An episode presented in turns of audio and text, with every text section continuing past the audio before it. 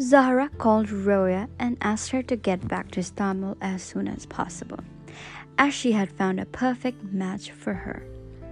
She went on and told her everything about Hamid and his family. Roya was very obedient to her family, so she couldn't say no to her mother.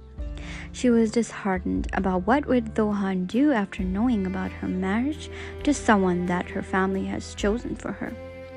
She told her mother that she wanted to work and achieve her goals, but her mother convinced her that she could do that after marriage, and working in London was a plus point for her. Zahra told her to give it a thought.